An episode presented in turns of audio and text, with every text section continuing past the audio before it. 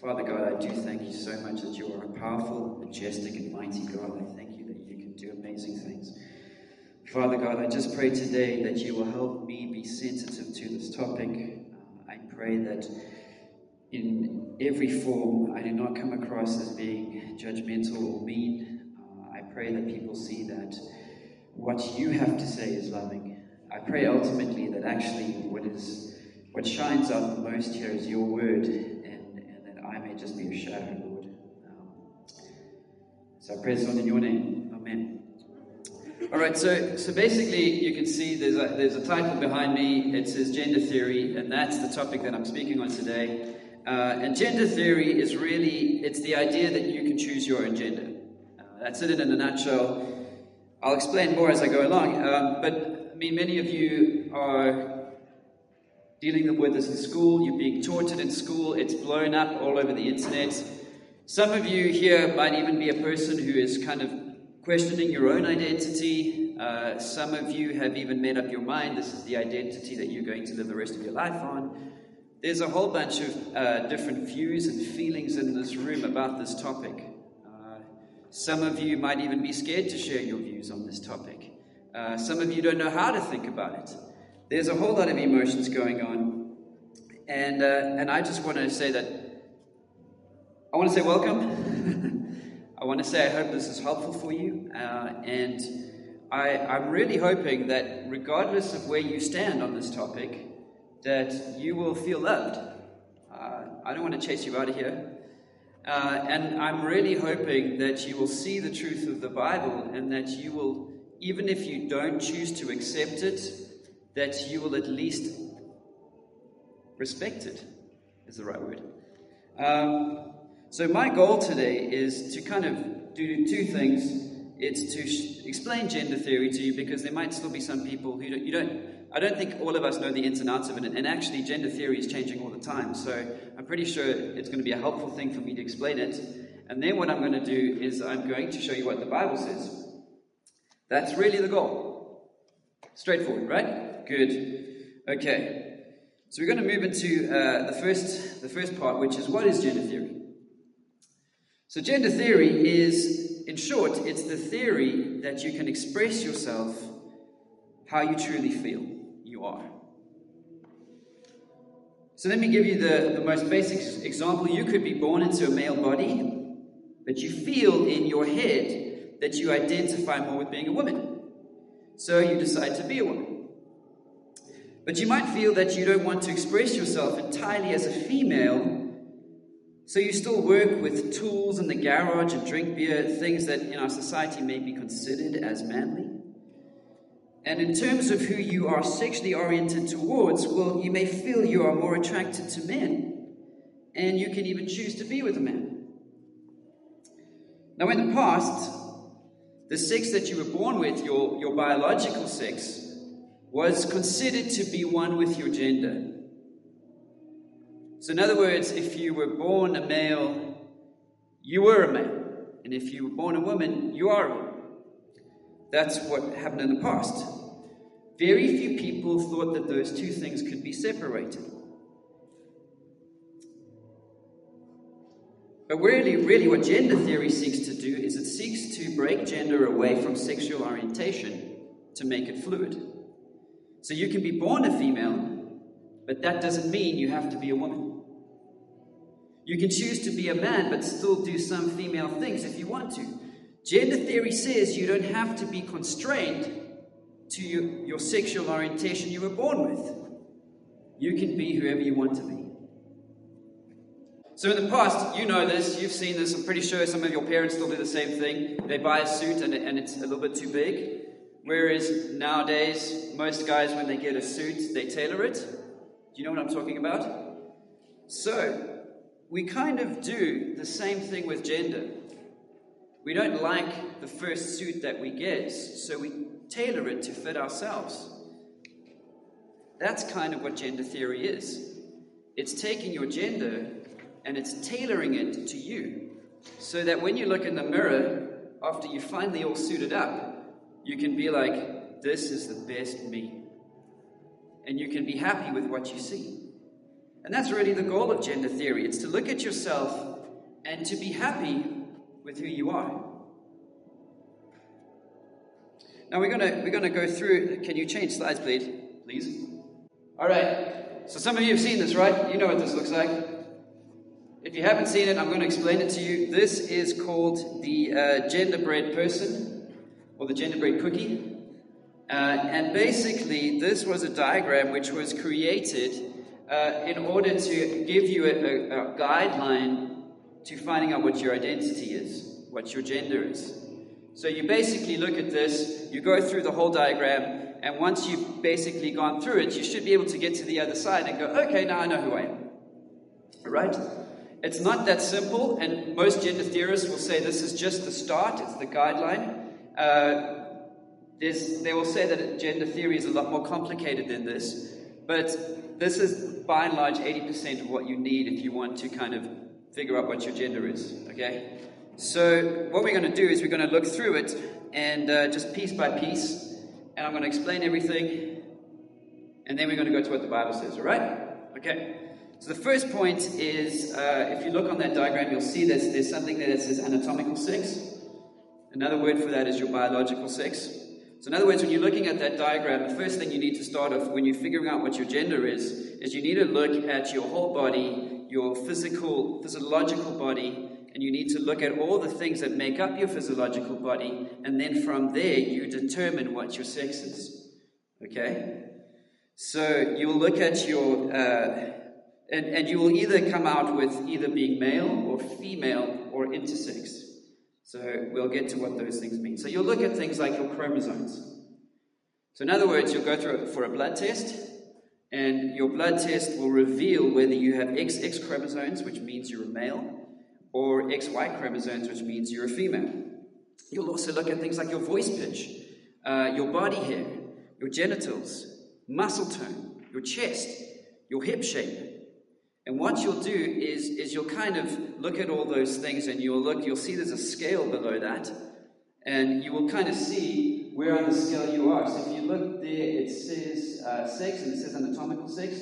You're either zero in the female scale, or you're 100% female, or you're zero, zero in the male scale, or 100% male.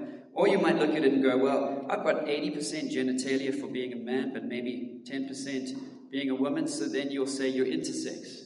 Okay? Now, let me just say this to you that um, 98.3% of people are either 100% a man or 100% a woman. Okay? Only 1.7% of people are born with physical abnormalities, uh, which means that they may, for example, have XX chromosomes, so they may be male, but they may be born with female genitalia. So, so it's very, very rare that you will look at that scale and be like, I'm 80% male and 20% female. You will either be 100% male or you'll be 100% female. There's no in between. Well, there is a between if you, if you fall between the 1.7%. So this part of the diagram is not the part where you kind of think this is how I feel I am. This is purely just looking physiologically at yourself, looking at the evidence and going, okay, I must be this. All right? So the next thing we're going to look at is, is uh, gender identity. So that is at the top, your top left, my top right. Uh, this is the gender that you feel you have in your head. Okay? So your biological sex might be male, but you may feel in your head that your gender is not masculine, but more feminine. So, how you, de- you determine your, your gender is you look at things like your personality traits, uh, the jobs you want to do, uh, the hobbies you like, the roles you play in society, expectations from society, you take all of that and you decide your gender. So, i.e., you might be born physically a female, uh, but you prefer doing a lot more manly things. Like you love watching sports, playing rugby, doing jobs that may be in society considered more manly, uh, like, I don't know, being a, a lumberjack or like a mechanic and what, what basically what determines what is manly is, is you'll look at those jobs, you'll look at your society, and you will say, okay, if the society says that these things are considered more manly, and I prefer to do them, then I must be, then even though I'm born a woman, I must be more female in my gender. So what you'll then say is you'll say, my, I, I'm a woman. And you will classify yourself as a woman. Now, as I said, you'll look in society. So, so if you're in South Africa, for example, uh, South Africa may consider, and these things change all the time, but they may consider, say, ballet to be more feminine.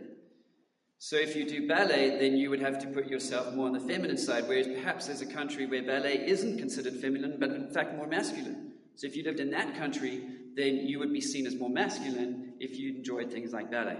All right? Does that make sense? By the way, if you do ballet in South African, I don't really necessarily think there's a decision there, but I'm using it as an example, right? Guys on the same page. Good, good. Okay. And again, what's helpful is they have a scale because you might feel that you're not completely manly. So you might, you might, as this woman, you might love watching the sport, playing rugby, and, and working with tools, but every Tuesday you like to dance the woman's role at a ballroom dancing class. In that case, you might make yourself 80% manness and 20% womanness. Does that make sense? Guys, good. We're all on the same page. Good, good, good. I'm glad. Okay, the next thing is we're looking at gender expression. So, this is how you express yourself. So, you might be born a male, but identify as a female. So, you might be identify as a woman. So, you're born a male, you identify as a woman, but you might still wish to appear in a more masculine or feminine way. I.e., if you identify as a male, you may still wish to dress more like a woman or style yourself in ways that are considered feminine or put on makeup. Your appearance or how you, you express yourself is considered more feminine. Once again, you have a scale and you can decide just how feminine or masculine you want to express yourself.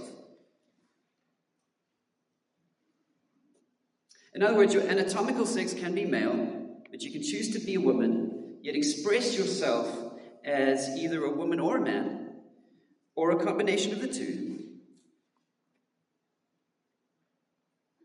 In fact, actually, I don't know if you've seen this, but if you if you look, quite it's quite popular now. Uh, a lot of celebrities are doing it. They're kind of dressing like the opposite sex.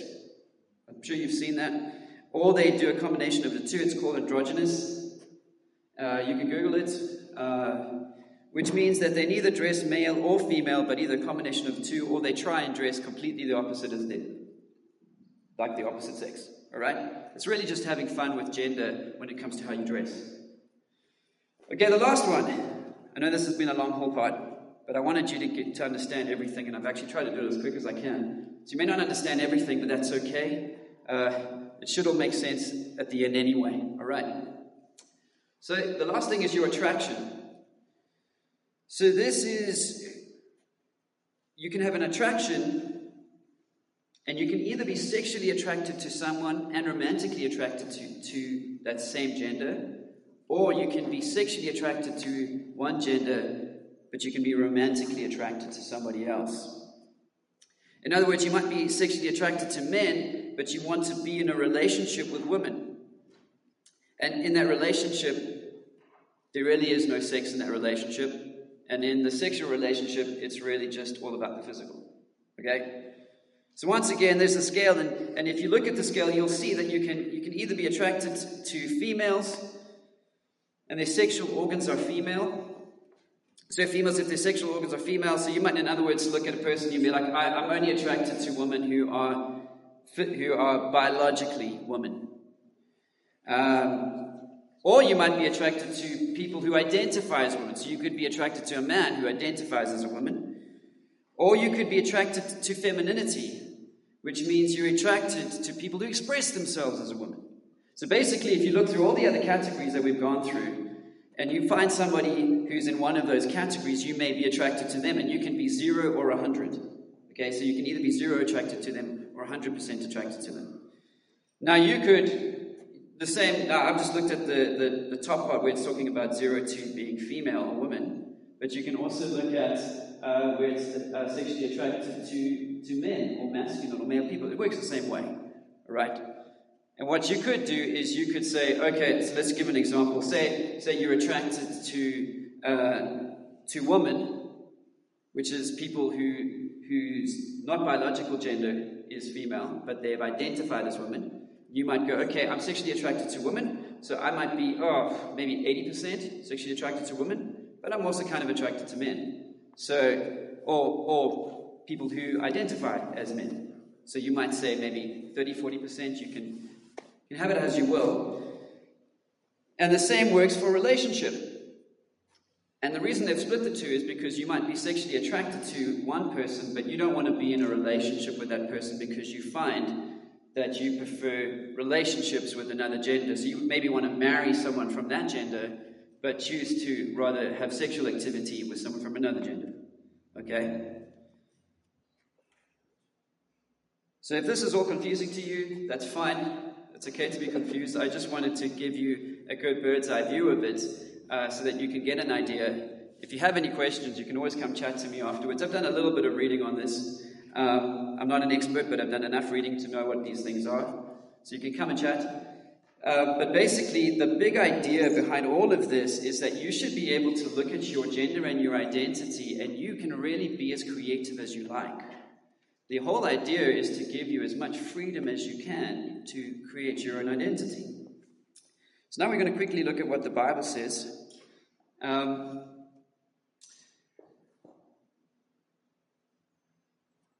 and we're going to go to gender, uh, gender chapter 1. Okay, that wasn't supposed to be a joke. Genesis chapter 1. Um, and we're going to just look at one verse. Genesis chapter 1, verse 27. I'll give you two seconds to quickly find it.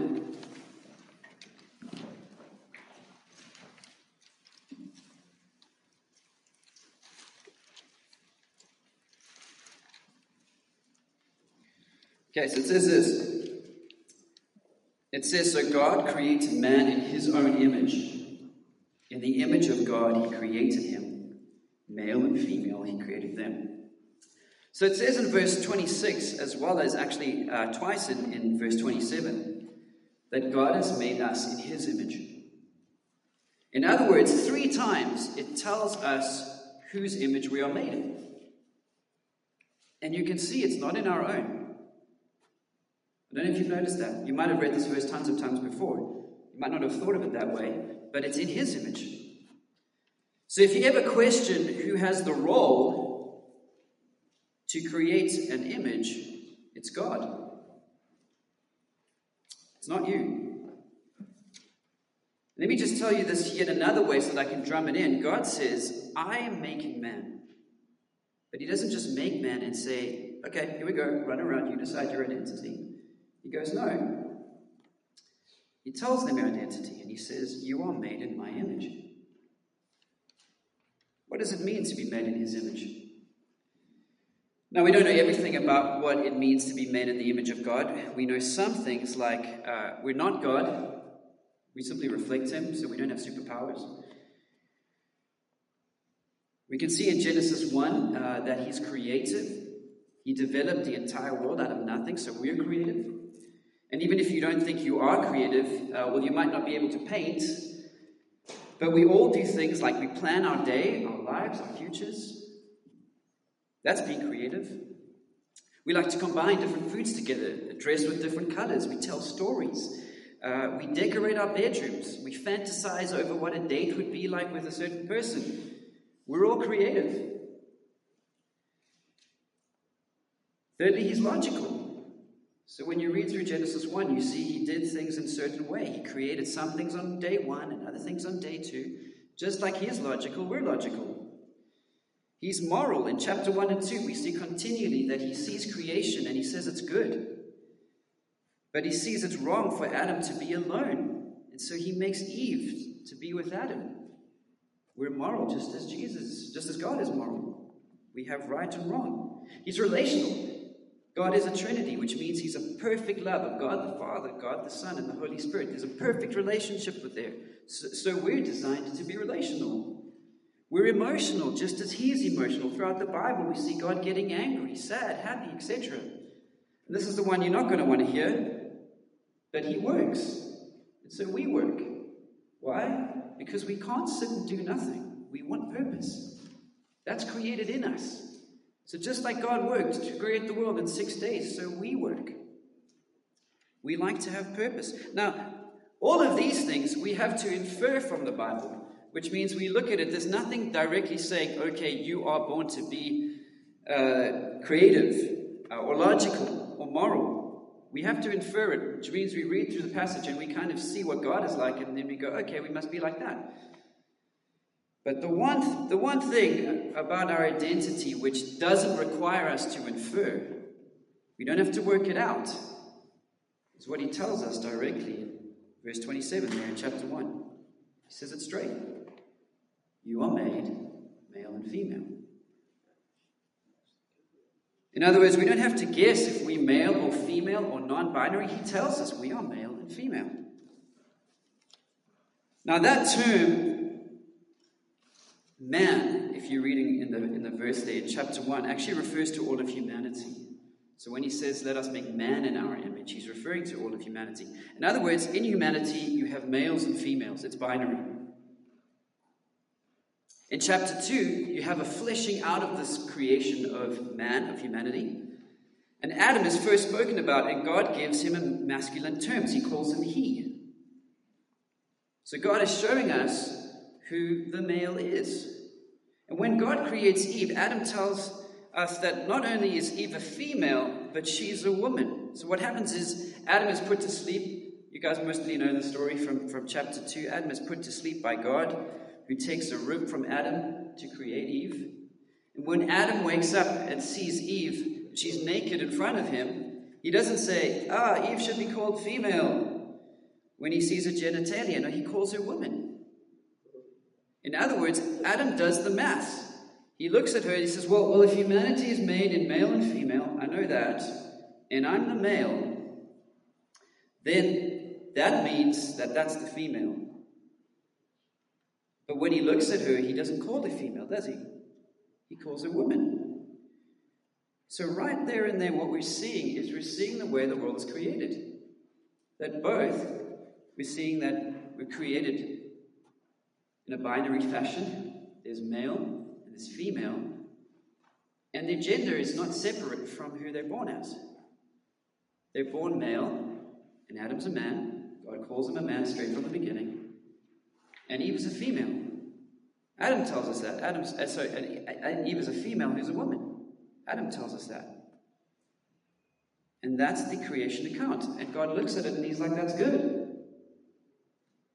God looks at humanity and that's good. That's how he wants it. There are other evidences of the fact that God actually creates things in a binary fashion. Uh, when, when, in the creation account, he, he separates light from dark, the sea from the land, the sky from the ground.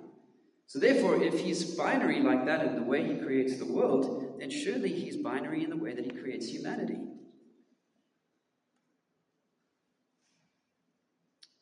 So, that's the Genesis account. So, how, did, how does this then, how do we equate these two? Or, or what is the Bible then, what is the Bible telling us? And, and, and let, me, let me actually say this point. Is what the Bible telling us something better? Because when I said that to you, I'm pretty sure most of you, when you were hearing that, you might have felt a bit frustrated because it, you, you feel like the, the task of identity is being taken away from you. Well, I want, to, I want to speak to you about that because actually, when you discover what the Bible has to say about your identity, it is the most freeing thing in the world. And it brings about a joy that you actually cannot completely fathom. So, this is the third point in this talk, which is gender theory may lead to the good life, but it doesn't lead to the best life. So, every story of a person who decides to change their identity starts with this they start with feeling unsettled. They look at their body, and in their mind, they don't feel everything is right. And so they begin a journey to fix that feeling of not everything's okay. Believe it or not, if you are actually feeling those feelings, the Bible actually agrees with you. In other words, everybody should look at themselves and realize that there is something wrong. See, what the Bible tells us is, is in Genesis, God gave us the perfect identity, one that is guaranteed to bring us joy because He made us that way. But what happens in Genesis 3 is that humanity rebels against God. Humanity chooses to live a life without God's leadership. You remember the story, right? You guys all know it. Adam and Eve, they're in the garden. God says, You may not eat of a certain tree. You can eat any other tree, but you may not eat of a certain tree. And what does humanity do? They're like, Oh, we want to do things our own way. So they go and run to that one tree out of the hundreds of thousands of other trees in the world, in the, the environment, and they go to that one tree and they pick from it. And God says, Okay, well, if you want to do things your way and lead life your own way, that's okay. I'm giving you your choice. And He does what a loving God does, is He gives you over to your freedom of choice. And so Adam and Eve choose to, to run the world without God. And so God does what he's supposed to do is he starts to take a step back. And what happens when a good God takes a step back? What's the absence of good? Evil. So thank the Lord that God does not take a full step back. But he takes just enough of a step back for us to realize what our consequences of our decision are. And so you start to get things in the world like you, you, you get tsunamis, you get droughts, you get storms that destroy crops, you get death in the world, you get plants dying, which means that's why we have to work so hard in the gardens and in the farms to keep things going. So you've got to ask yourself this if, if the rest of creation has been messed up by what happened at the fall, then surely we're also messed up on the inside as well. Right? Surely there are people who are going to be uncomfortable with the gender they're born in. That's just a product of the fall. If everybody was happy with who they were on the inside, we'd probably be in Eden, where everything is perfect, but we're not. Because God let Adam and Eve do what they chose to do, and He was right to let humanity have their freedom of choice. He would be a wrong God if He didn't do anything about it, and we're going to see that later on. But the problem is when you and I look at ourselves and we look at that feel like there's something wrong with us on the inside, the problem is, is that we try to fix it ourselves. And as we saw earlier, we, we are not the God of identities. God is. But what we do is we say, something's wrong. And, and instead of going to the Creator to fix it, what we do is we try to fix it ourselves. We decide, okay, I'm, I'm clearly not this, the gender of this body. And we begin a journey of building a new identity to rectify the problem that we see inside. The identity starts with the foundation. Okay, uh, so I'm, I'm clearly, I'm not a man. Who am I then? Well, okay, let me use the helpful diagram. Bring up the genderbread person. Okay, let me look. I have male genitalia, so biologically I'm a male. And I, I do identify more with being a woman, though. So from my gender identity, I'm, I'm kind of maybe 60% a woman. But there's still some man there, so let me say about 50% man. And on my expression, well, I, I actually don't mind dressing up as a guy. But I also like to go out out some nights dressed up as a, as a woman. So, so I'm going to express myself as a female in that sense. And on the attraction side, well, I like men through and through. So I'm going to say that I'm both romantically and sexually attracted to men. Okay, so now that I've defined myself, this is, this is now my foundation. I'm now going to build my life upon that. So you start doing things that are typically uh, things that women like to do. So you may go, I may go to a women's gym class uh, get my nails done and my hair. Um, but yet I still have that masculine side, so, so maybe I'll still come home and kick back with a cold beer, something that's considered manly. But then I'll, I'll hang out with my transgender gender friends, uh, heading, head to transgender nightclubs, where I start to dress completely as a woman. And I, I, I, still don't mind actually dressing like a guy, so I'll go to work, I'll dress like a man just so that people don't kind of stare at me. But, but if, they, if they do stare at me, um, well, I like dressing like a man, so it's, it's not too bad. But if they, if, they, if they stare at me and they, and they call me a man, I'm going to get frustrated because that's not my gender, I'm a woman. Soon, maybe I'll fall in love. gain a husband, and eventually I'll get married, and I'll adopt kids who I'll raise gender neutral until they're old enough to decide their gender themselves. I want you to see something. What started just as a choice became a life. What started as just something small exploded into my whole reality, touching every single point of my life. Do you see that? Your gender choice is the foundation of your life, and the rest of your life is built upon that. You've looked at yourself, seen what's wrong, and you've taken to build a new identity to solve what you felt inside. The result of this is that you may find that you feel better about yourself, but you could also feel bad or worse. You could feel how you felt before, or you could feel like you have found the good life. But let me tell you one thing you'll never experience the best life. Why?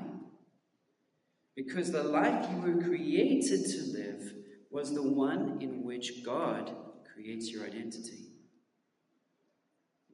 You are a fault, a fault-filled human being who barely knows yourself. God is a good and perfect, almighty, glorious Father. And from the start, He decided to make you into His identity. Now, just think about that for a minute, right? The glorious God of the universe who is who the heavens declare his praises. I mean, how many times have your praises ever been declared? Maybe two or three times in your life, right? You won an award, and you got you got your people clapped their hands. Your dad did a speech at one of your birthdays, and everybody clapped their hands. Let me tell you, the God of this universe has the whole of creation praising Him every second of every day, from the time that the world was created right until the time that it ends. He is that glorious. And you know what He said? He said, I made you in my image. Not even the angels can say that, but we have been gifted with that. And what do we decide to do? We decide, nah, I don't want your image, I'm going to build mine. Do you know what that's like? It's like buying Okay, this is a kind of like a joke, so you can laugh at this point. Please don't be offended if your folks drive Corsa lights. They're really good cars, okay? But it's kind of like this. It's kind of like you saying, I've got a Corsa light and I'm happy with it. And, and you think to yourself, you have the most amazing car in the world, the most luxurious vehicle ever known. That's what you think in your head. Of course, I'm going to look at you and be like, that's a Corsa light, but have you seen the Rolls Royce?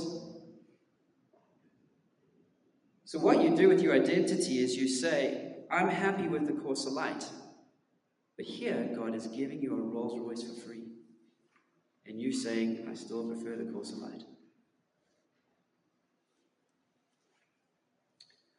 I'm going to play you a quick video from a guy called Becket Cook. Becket Cook is a man who lived a gay life, became a Christian. He wrote a book called uh, Change of Affection, and in it he shares his testimony of how his life changed.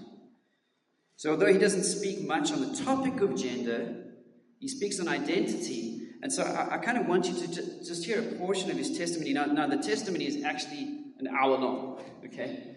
I had to cut it down a little bit. If you want to see the full video, what I'm going to do is I'm going to just post a link to it uh, some point this week on the Lumifone. Uh, so if you're not part of the Lumifone, just go to our church website, go to our youth page, add your number. That's where we tell you about events and everything that's going on. But, uh, but I'm also, I'll, I'll, paste this video out for you, for you to see. Uh, I'll also, I'm busy recording this because some people asked, I'll also put this video up so if you want to look at it again or something like that, you can. Um, but I'll put the full video up so that you can go and watch it. So tell me what it was like hearing the gospel, maybe for the first time or in a real way the first time, or understanding it, and tell me about becoming a Christian, when and how and why. Yeah, well, the, it started in Paris in March of 2009. I was at Fashion Week. I used to go to Fashion Weeks a lot in New York and Paris. And so I was at Fashion Week. I went to a bunch of the runway shows. I went to a bunch, and they have after parties. And I was at an uh, Stella McCartney's after party, and everyone from the fashion world was there. Kanye was there. Just it was like, and people were dancing and drinking champagne and it was at this nightclub in, in the middle of Paris called Regine. And I just, that's when it really hit me that, that I just felt overwhelmed with emptiness. Mm. And I just kind of like felt like this cannot be my life. Mm. I like this was fun. This was a great, you know, I had a great time for a long time, but this cannot be my life anymore. And I, I ghosted the party. I went back to my, my, the apartment I had rented and I was kind of up all night in a panic about my future. And then I, you know, I get back to LA a couple days later and then cut to six months later, I'm with my best friend who is gay and and we, you know, we used to do the kind of we used to hang out all the time, like every almost every night and every weekend and and on the weekends we would go to brunch in Venice, we would go shopping in West Hollywood or Beverly Hills, which is gay church, brunch and shopping. and then we would go to this coffee shop in Silver Lake and hang out because it was like it was kind of you know it was always kind of active and crowded and fun people interesting people and friends we knew so we were there that day and and uh, we, we were chatting and we know suddenly we we look over and the table next to us is a group of young people with bible physical bibles on the table mm-hmm. and we i had never seen a bible in public in wow. la in my life yeah so it was a it was a shocking sight, and my friend was was shocked too. We were we were both like, "What is going on? Like this mm-hmm. is bizarre." Especially in Silver Lake, which is a very kind of progressive enclave of LA. And so we were half rep- repulsed and half intrigued by them. And so And why were you up, why do you think you felt some feelings of repulsion? Because it was just like because historically for you know for for us evangelical Christians, and we just kind of, I, I assume they were just evangelical right. Christians. You could kind of tell. So I, evangelical Christians were always the enemy mm. in in gay culture, and so so that was it was kind of residual revolt. It wasn't really. I wasn't like super re- revolted by them, but right. it was just kind of that residual like ooh like Christians. Mm. But then I was kind of like wait a minute. I I don't really know what my life is about. Maybe they have some answers. Yeah.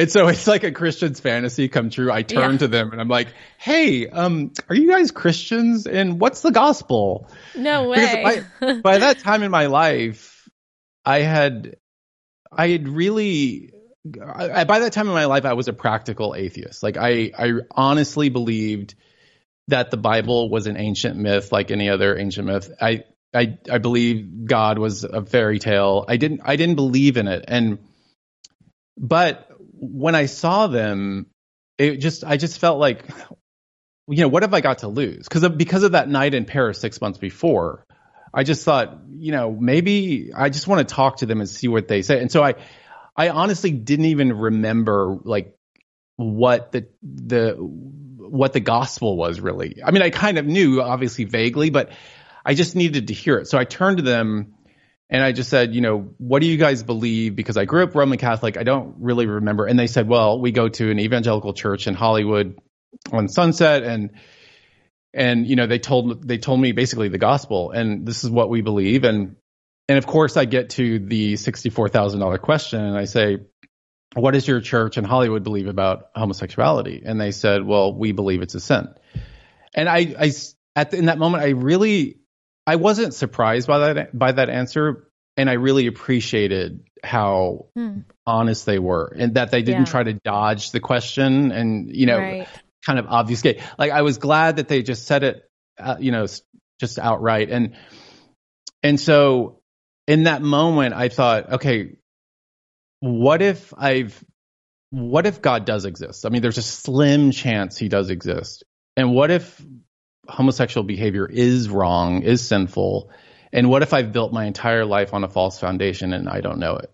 Like that that's a possibility. Yeah. And so so I was receptive, I was open to hearing that from them. Whereas like a couple years before or t- 5 years, 10 years before that, I would have been like you guys are crazy, mm. you need help, you need therapy. Um, yeah. But I was open to hearing that, and then they invited me to their church the following Sunday. Sun, that Sunday morning, I woke up and I, I just was like, I guess I'm going to do this, and I drove to the the. It meets in a high school auditorium, and the pastor comes out and he starts preaching on Romans chapter seven. And as he's preaching for an hour, just things start to shift in me. It's crazy. As he was preaching, I was hanging on every word Hmm. and I was riveted to the sermon because I was like, wait a minute. Everything he's saying is true, and I don't know why I feel that way right now. What, what's going on? And and I just was I didn't want him to stop preaching because I was like, this is amazing. Like this is the gospel. This it, it turned everything I I believe I thought religion was on its head. And I, I was like, this is good news. This is crazy. And all of a sudden, the Holy Spirit just fly, like like overwhelms me. Mm-hmm. And in that moment, God revealed himself to me and I'll never forget. I mean, in my mind, he said, God said, I'm God. Jesus is my son. Heaven is real. Hell is real. The Bible is true. Welcome to my kingdom. Yeah. And I was like, I was like, God, you have my whole life. I'm yours. I'm done.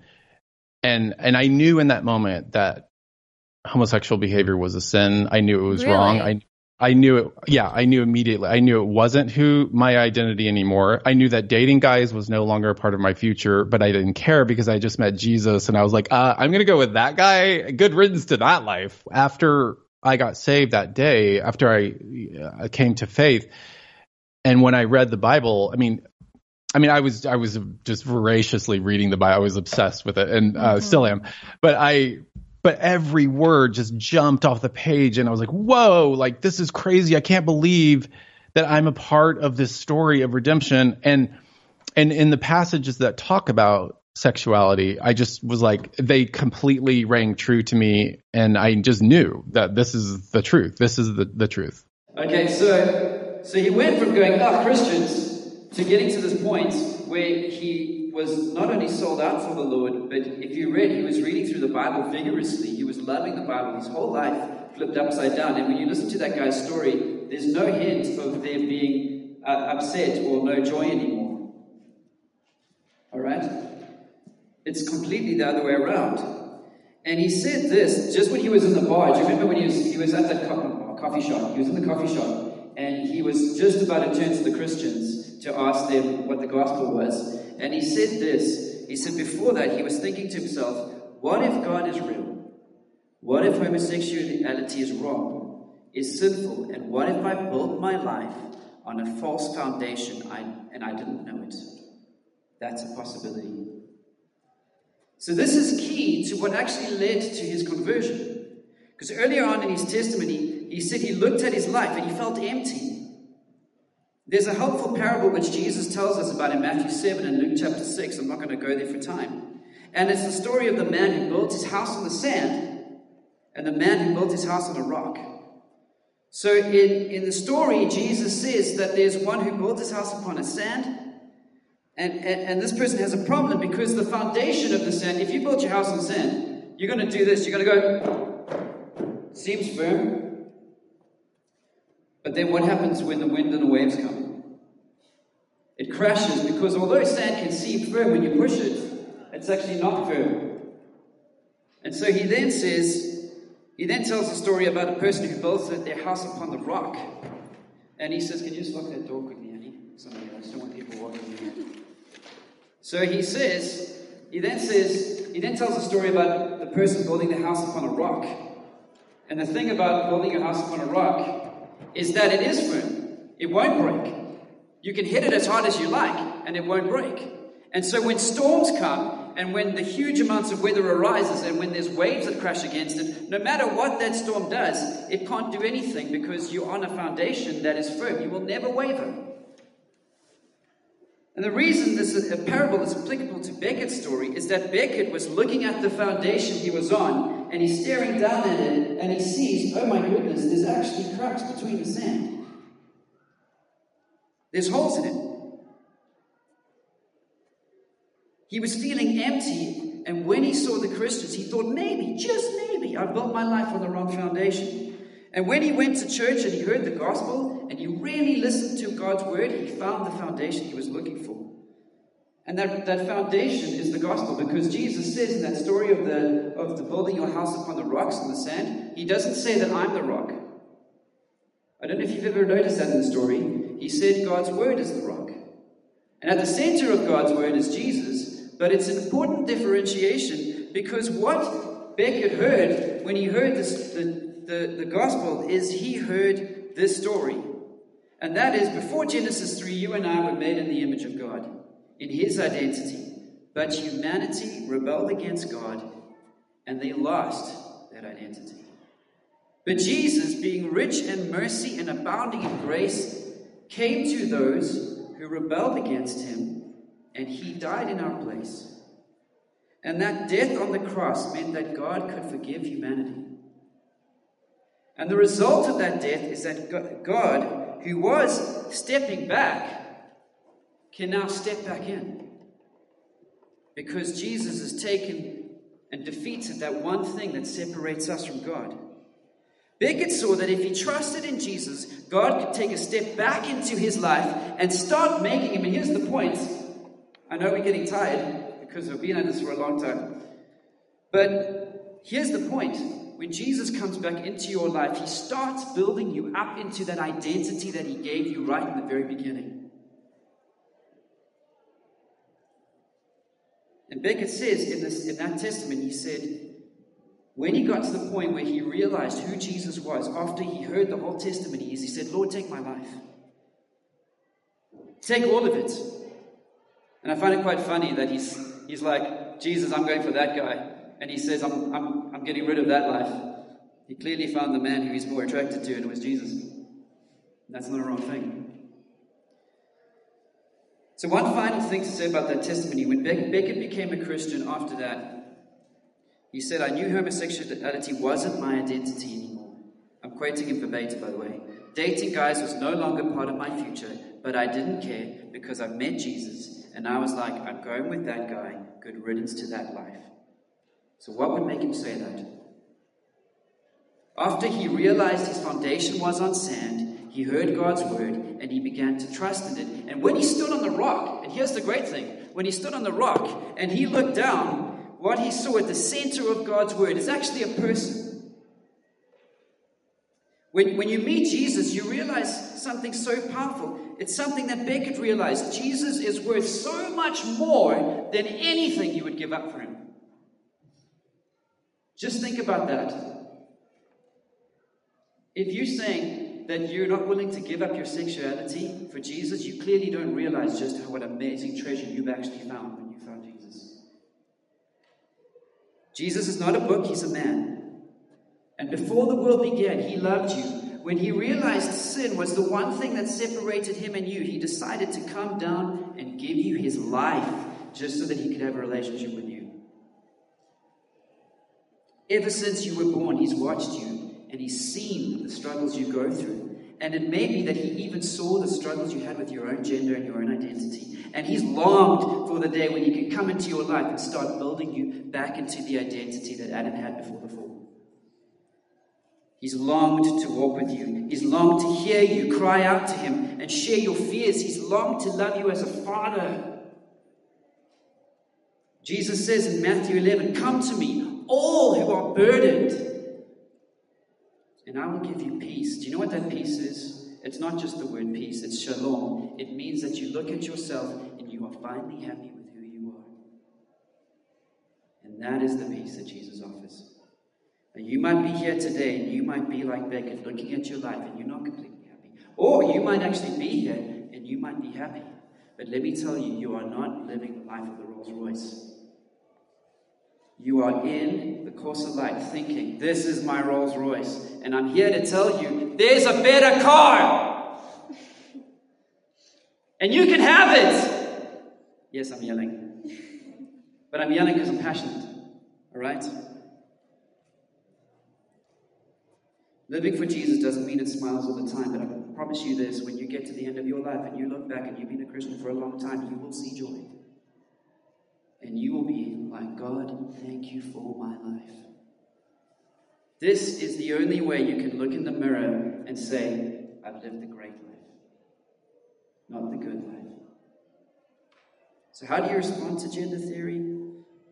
Well, the one thing is you can do, I just want to finish off with two quick thoughts, because I know we're time and I know people are leaving. I want to say two quick things.